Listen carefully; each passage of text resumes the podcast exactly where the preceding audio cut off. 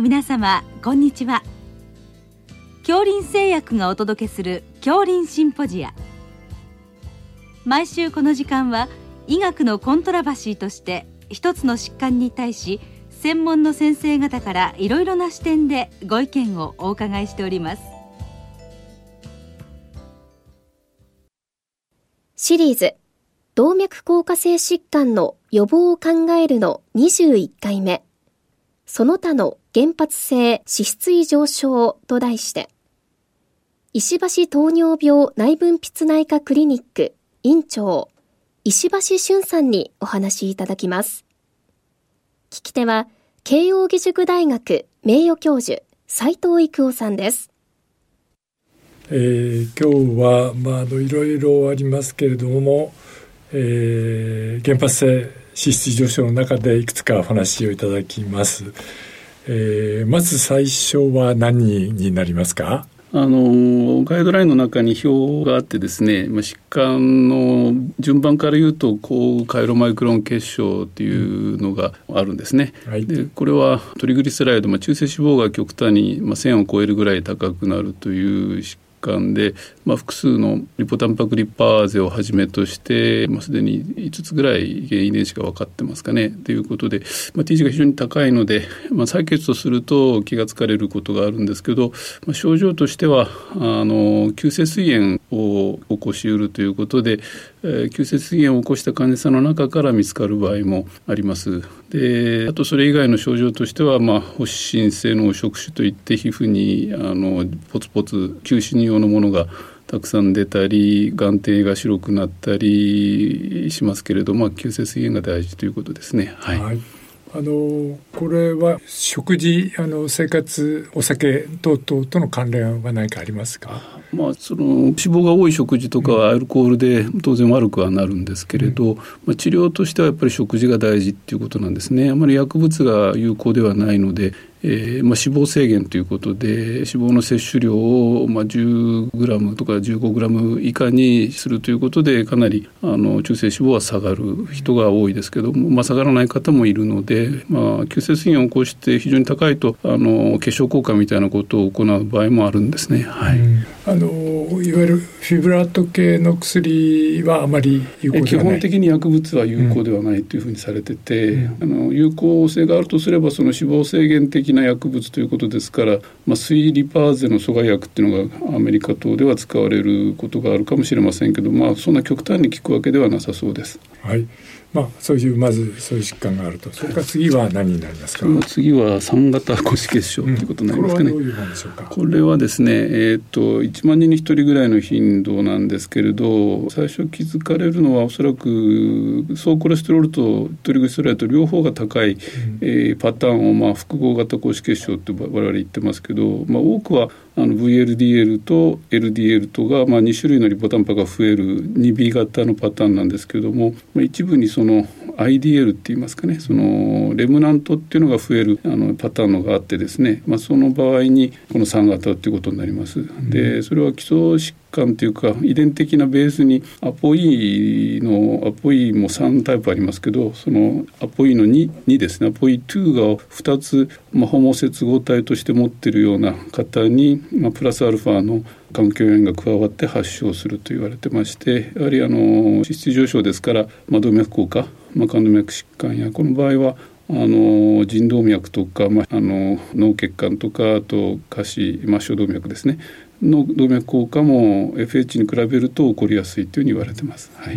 はい、ということでこれは治療あるいは生活習慣の修正これどういうふうにそうですね。これもあの、うん、生活習慣が非常に有効と言われていて、うん、え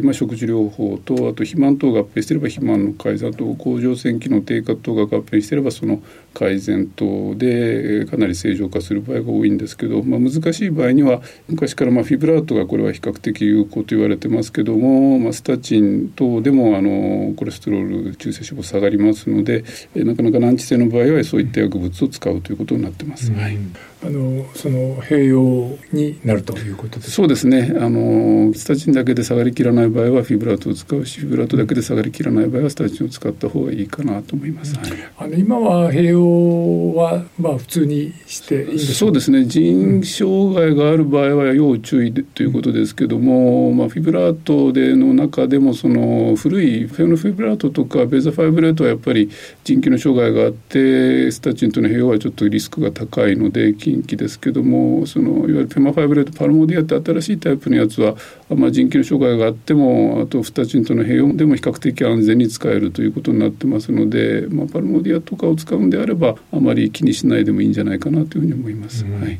はい、ということでこれはあのトータルコレステロールと中性脂肪両方高いタイプですね。はいはい、えー、それから次はどんなそれはですね、えーと、原発性の高 HDL 結晶ですけどもこれはあの、まあ、日本人には比較的あの遭遇する機会が多いと思うんですけど HDL がまあ、90とか100を超えるような方で、うん、えーと、これはまあ CTP の欠損症っていうのが頻度的には圧倒的に多くてで、まあ、特徴的な臨床症状は基本的にはないですね。でホモ接合体の中に一部ま動脈硬化関連疾患を合併される方がいますけれどそれは比較的稀なので、まあ、あんまりあの治療対象にはならないかなと思います。はい、はいえー、これは高 HDL ですね。はい、はい、次は次はあの今度は低脂血症ということで、うんコレステロールが極端に低い病態があの疾患名としては2種類知られていて一つはそのムーベータリポタンパク血症ということでもう一つはあの家族性の低ベータ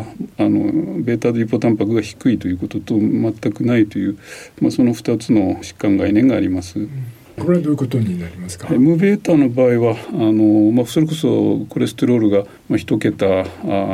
LDL コレステロールがまあ一桁みたいな形でほとんどないということで、まあ、脂肪の吸収障害っていうのが乳幼児期から起こすので、えー、まあ脂肪弁ですかね、まあ、下痢をしたり成長障害ということで見つかって。まあ、腸汁とその塩性ビタミンの吸収障害があるもんですから、まあ、野毛症とかですねあの脊髄症の変性症用の神経症状を呈してくるという、まあ、だから神経疾患として見つかる場合もあるということですね。もう一つは MTP のあの遺伝子異常ということになってます。でもう一つはその低ベータもご説明しますとこれはそのそこまであの低くはないということで、えー、ホモ接合体これは ApoB の異常とか PCSK9 の異常とかあと ANGPTL3 の異常とかって今3種類の遺伝子が知られてますけれど、まあ、それの異常でやっぱり重症型はさっきの無ベータと同様の症状をきたしてきますけれど、えーと、特にアポ B の異常の場合にはそういう形になりますけれど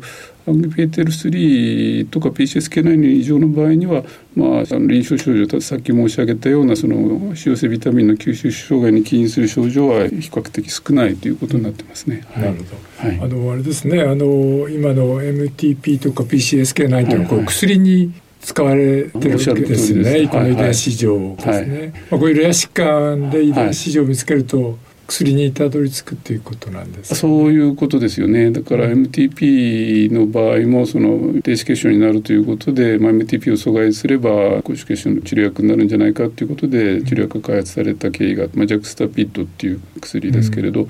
えー、PCSK9 に関してもあの同様で、まあ、低脂血症患者さんは、まあ、非常に長命っていいますか肝動脈疾患を起こしにくいということが分かって、まあ、それを治療をしたというふうに私も理解してますけれど。はい、はいえーまあ、それからどういうのがありますか。それからですね、うん、この家族性の低 HDL 血症ということですね、うん、今度は HDL コレステロールが非常に低い方、まあ、具体的にはまあ20を下回る、まあ、極端に場合には10を下回るような方で、えー、大きく言うと3疾患知られてまして、まあ、一つはまあタンジール病、うん。もう一つはまあ LCAT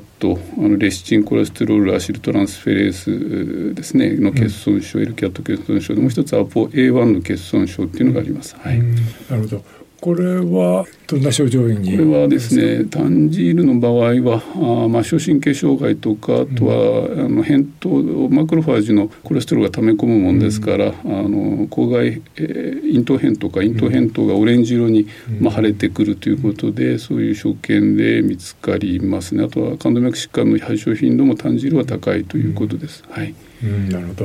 はい、はい、そういうまあこれも非常に稀な疾患ではあるけれども、はい、あるとそれからエルキャットの場合はエルキャット欠損症は単純よりは日本人には多いと思うんですけど、うん、まあ、腎障害っていうのが比較的多い症状で、まあ、それ以外にも貧血とかあと角膜混濁、まあ、さっきの単汁もそうですけど角膜が濁ってくるっていうような症状がありまして、えーまあ、腎障害が強い場合には、まあ、これがあの QOL を著しく障害するので、えーまあ、それに対する対策が必要ということになりますね。はい、なるほど、はい、もう一つありますもう一つアポ A1 欠損症。で、これはアポタンパクの A っていうのが欠損するということですけれど、アポ A1 の近傍には C3 とか A4 とかいうのが遺伝子で並んでるので、検出する遺伝子がまあ大きくなるとその複数のアポタンパクが欠損して、まあ、あの臨床症状とした単汁に近いあの角膜混濁等がありますしあとは肝動脈疾患の発症頻度が高いということがありますけれど例えば腎障害とか末梢神経障害とかはまあ基本的にはないということになってます。はい、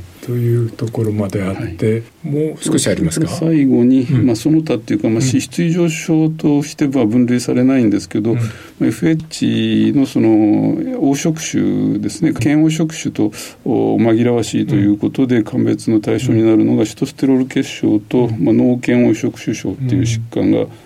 ございます。はい。これはどういうものなんシトステロールの場合は食物ステロールの排泄があの滞るということであの黄色種と人によってはまあこうコレステロール結晶を起こすということで、うん、えー、まあ、スタチンよりもあのエゼチミブのような吸収阻害薬が有効ということになってます。うん、はいそういう特徴があるわけですね。はい、もう一つの脳腱黄色種の方は、これはまあどちらかというと神経疾患ですけど、まあ腱黄色種があって、あとはあの神経症状をまあ呈するとあとは白内障とかを起こすということで、えーまあ、神経内科の先生方がまあ疑って、まあ、診断に至るということですね。はい。まあ、こういうあの稀な指定難病指定難病になってます。などに加えられているものですね。はい、性があれですね、あの中心となって。はい、厚労省で指定難病が立ち上がった時に、まあ最初に FH のホモ接合体が登録されて、その後まあ6疾患追加して、うん、今さらに疾患数が多分増えていると思いますけども、うん、はい、あのそういう仕事をさせていただきました。そうですね。はい、非常に稀な疾患ですけど、はい、まあ先生がその辺の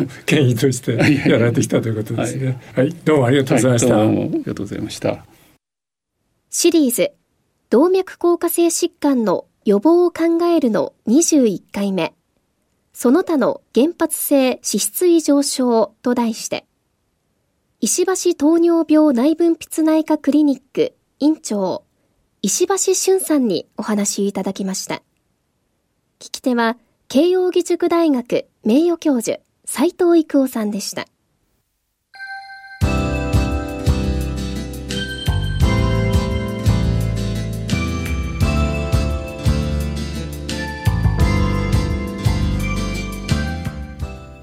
それでは恐林製薬がお送りしました恐林シンポジア